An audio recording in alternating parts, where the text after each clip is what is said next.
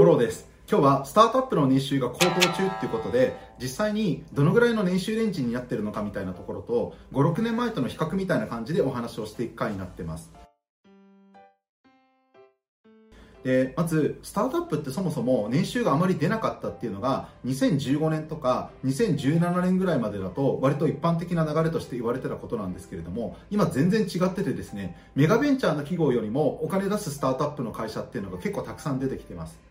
でそもそもじゃあなぜこういうふうに状況が変わったのかっていうところなんですけれども特に直近の1年2年の間でシード期とかシリーズ A って言われてるような割と初期フェーズの企業に対してお金が集まりやすくなったっていうところが大きいかなと思っていてそれこそ今までのスタートアップってどちらかというととにかくお金がない中で気合とあとはあのある意味執念でやりきり直すみたいなところっていうのが多々あったんですけれども最近はそういった部分っていうのが大きく変わってきてるっていうことですね。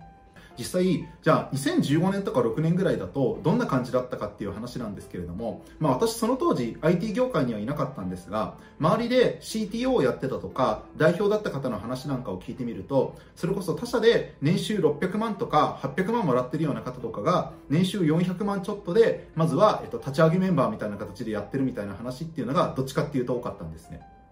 で最近は転職したとしても普通に現職の年収よりもスタートアップで年収がさらにアップするみたいなことっていうのが増えてきてましてでは実際にどのぐらいの金額感になっているのかっていうところをここからお話ししていきたいと思います。まず一つの目安なんですけれども01つまりプロダクトをこれから作り出すみたいなシード機って言われる会社の場合でも年収800万ぐらいまで出す会社っていうのはほとんどだったりしますしもっと言うと年収500万以下でそういう立ち上げ機の1人目のエンジニアを採用しようと思ってももうほぼほぼ無理ゲーに近くなってきてるっていうのが、えっと、私の個人的な見解です。あとは仮に年収500万までしか出せないみたいな話になった時に現状だと特にそういうまだまだ基盤もしっかりしてないような状況でかつサービスが当たるかもわからないっていう不確定要素が大きいところなんかを加味すると結局じゃあどういう人が応募してくるかって話になると多分開発経験でいうと1年目とか2年目とか、まあ、まだまだ技術選定とかアーキテクチャを自分で考えるってところは厳しいかなっていう方とかがやらざるを得ない状況になるかなっていうところなので仮にシード機のお金がそこまでないスタートアップだったとしてもうちの年収は500万までですみたいな採用っていうのはほぼほぼもう通用しなくなってるし共感になってきてるのかなっていう感じです。でその時にもう一つ気をつけなきゃいけないことっていうのがよくありがちなのがお金がないので年収が低い人を採用してなんとか気合で頑張りますみたいなスタートアップってあるんですけれども結局多くの場合は仮にプロダクトが当たったとしても結局技術負債が大きすぎて数年経ったら作り直しみたいな感じになってる企業っていうのがほとんどかなと思ってるのでそういう意味で言うと1人目のエンジニアのところからお金を払ってでも中長期的に運用しやすいサービスっていうのをしっかり作っていこうっていう流れが出てきてきたっていうのはこれは非常に個人的には良い流れなのかなと思っていたりします。あとはプロダクトがまだない会社でも2億とか3億円ぐらいだったらベンチャーキャピタルあたりから調達できることっていうのは多くなってきたんですけれども最近で言うとそもそも資金調達って何かお金を使うためにもちろんやってるものだったりするのでそもそもエンジニアが採用できないみたいな状況でプロダクト開発すら進んでいませんっていう状況になるとそもそも代表の方とかが要は投資をしている、えー、と方からですねこれってどういう状況なんですか？お金をせっかくあのこちらの方で融資したのに意味ないんですよねみたいな感じで言われたりっていう背景もあるので調達したからにはしっかり何か目的を持ってお金を使わないと逆にベンチャーキャピタルなんかに説明ができないっていうのも年収が高騰している一つの背景になってるのかなっていう感じですね。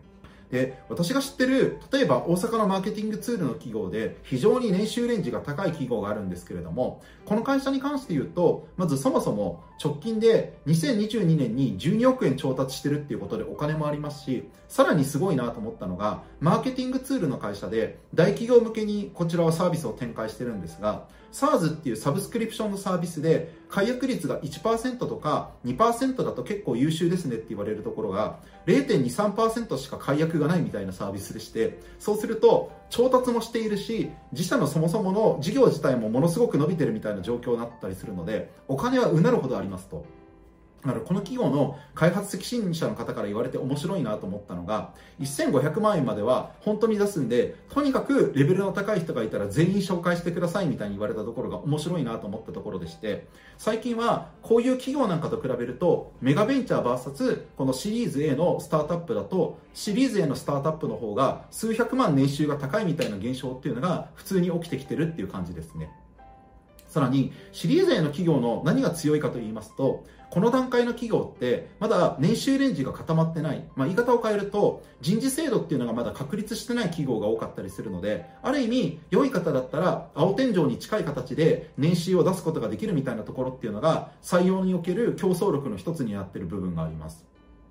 ただ、気をつけなきゃいけないところで言うと、会社によって、これが800万なのか、600万なのか、1200万円なのか、金額が違うんですけれども、この金額を超えてくると、明らかに経営陣とか CTO なんかからツッコミが入りやすくなると言いますか、期待値がものすごく高くなる金額っていうのがどこかしらにあったりするので、そういう意味で言うと、あまりに高い金額で最初から入社をするっていうところは、リスクも大きいっていうところを考えた上で、どのぐらいの年収で調整をするのかっていうところは、よくよく戦略を立てていただく必要があります。では実際におすすめのスタートアップの探し方っていうところなんですけれども、えっと、私が一つおすすめしているのは、スタートアップデータベースみたいな、いわゆる資金調達のニュースメディアのところから面白そうな企業を探していただくっていうパターンですね。これはスタートアップデータベースなんかが分かりやすいんですけれども分かりやすく例えば製造業と IT の掛け合わせでどんな企業があるのかっていうと例えば代表的なところでいうとキャディとかなんですけれどもこんな感じでどの分野にどういうプレイヤーがいるかみたいなところをまとめてくれてる、えっと、内容っていうのも一部載ってたりしますのでそういった意味で言うとどういうそもそも業界とか領域にどんなプレイヤーがいてで、えっと、実際いくらその中で調達してるのかあるいはベンチマークになる競合の会社と比べて、プロダクトにどんな違いがあるのかみたいなところっていうのを、全体像を理解した上で企業を探していただけると、面白い企業が見つかりやすいかなっていう感じです。でその際のポイントとしてはもちろんウェブサイトから応募していただいてもいいんですけれども例えば特定の企業名を見かけた時にこの企業名で Twitter とかで検索をかけていただいたりすると意外と CEO の方とか CTO あるいは採用を担当しているエンジニアの方の Twitter アカウントが出てきてみたいみたいなこともあるのでそういった部分でそもそもどんな人が求められているのかみたいなところっていうのを下調べした上で SNS から直接アプローチするっていうのも面白いかなと思います。まあ、この場合だとそもそもどういう人が求められてるかみたいなところを自分で1から10まで調べないといけないのでそういった意味ではハードルが高いんですけれども場合によっては、まあ、私みたいにスタートアップとかベンチャー会話に詳しい人に聞いてもらえたりするとこの企業の代表はこの企業出身で多分この手のタイプが好きですよとかそういったお話をいただけたりすることもあるのでこの辺りは自分で進めるのかあるいはスタートアップとかベンチャー会話に詳しい人の力を借りるのかみたいなところはその人のさじ加減次第かなっていう感じですね。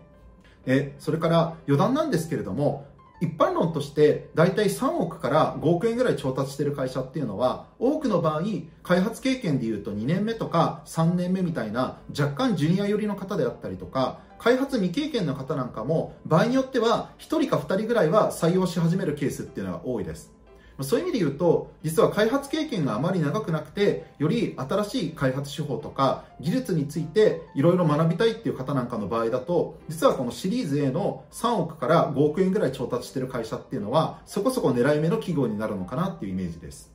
一方で、ここは気をつけなきゃいけないのが、まだ2、3000万しか調達してないような企業の場合とかだと、基本的にはテックリードクラスのフロントエンド、サーバーサイド、あとはクラウドインフラの構成の部分を含めて、全部一人でやれる人が欲しいみたいな感じの、あの、ある意味ですね、えっ、ー、と、もうスキル上乗せ、てんこ盛りみたいな感じの募集要件になることが多かったりするので、こういう本当に初期フェーズの企業に行く場合には、ものすごく採用基準が高かったりすることが多いってことは、合わせて頭の片隅に入れておいていただけるといいなっていうところですね。で最後にまとめなんですけれども、まあ、こういった資金調達をしているスタートアップだとしても別に採用基準自体が極端に低くなるっていうわけではなかったりするので当然その業界におけるじゃあそもそもあの課題はどういうところなのか部分みたいな話だったりあるいはそもそもビジネスモデルとして他社の A 社 B 社と何が違うのかみたいな話っていうのはかなり解像度高く話ができないと内定をもらうっていうのは難しい側面があります。まあ、そういう意味で言うと、面接の対策っていうのはしっかりやらなきゃいけないっていうところは、年収が出やすい資金調達しているシリーズ A の企業なんかでも全く同じように言えるところかなと思ってますので、ぜひそういった部分でより年収アップを実現したいっていう方だったりとか、今まで業務システムとか SIR での開発っていうのがメインでもう少しウェブサービスとか違ったところにチャレンジがしたいっていう方はぜひ、えっと、私の動画の概要欄からご連絡をいただければどんな企業が今おすすめあるいは狙い目なのかっていうお話もできると思ってますので遠慮なくコンタクトをいただけたら嬉しいです。あとは今日こんな感じでスタートアップの年収レンジがどんな感じなのかっていうところをお話しさせていただいたんですけれども皆さんが自身で幸せになれる選択肢を増やすためにより役に立つ情報っていうのをどんどん発信していきたいなと思ってますので今回は割と真面目な内容だったんですがエンターテインメント性の高い内容も含めてぜひ引き続き話を聞いてみたいなと思った方はポチッとチャンネル登録をしていただけたら皆さんが本当に自分自身でキャリアについて自分で考えられる、えっと、社会の実現みたいなところに一歩近づけるのかなっていう感じです。ということで、えっと、今日はお話をさせていただきました。またお会いできることを楽しみにしてます。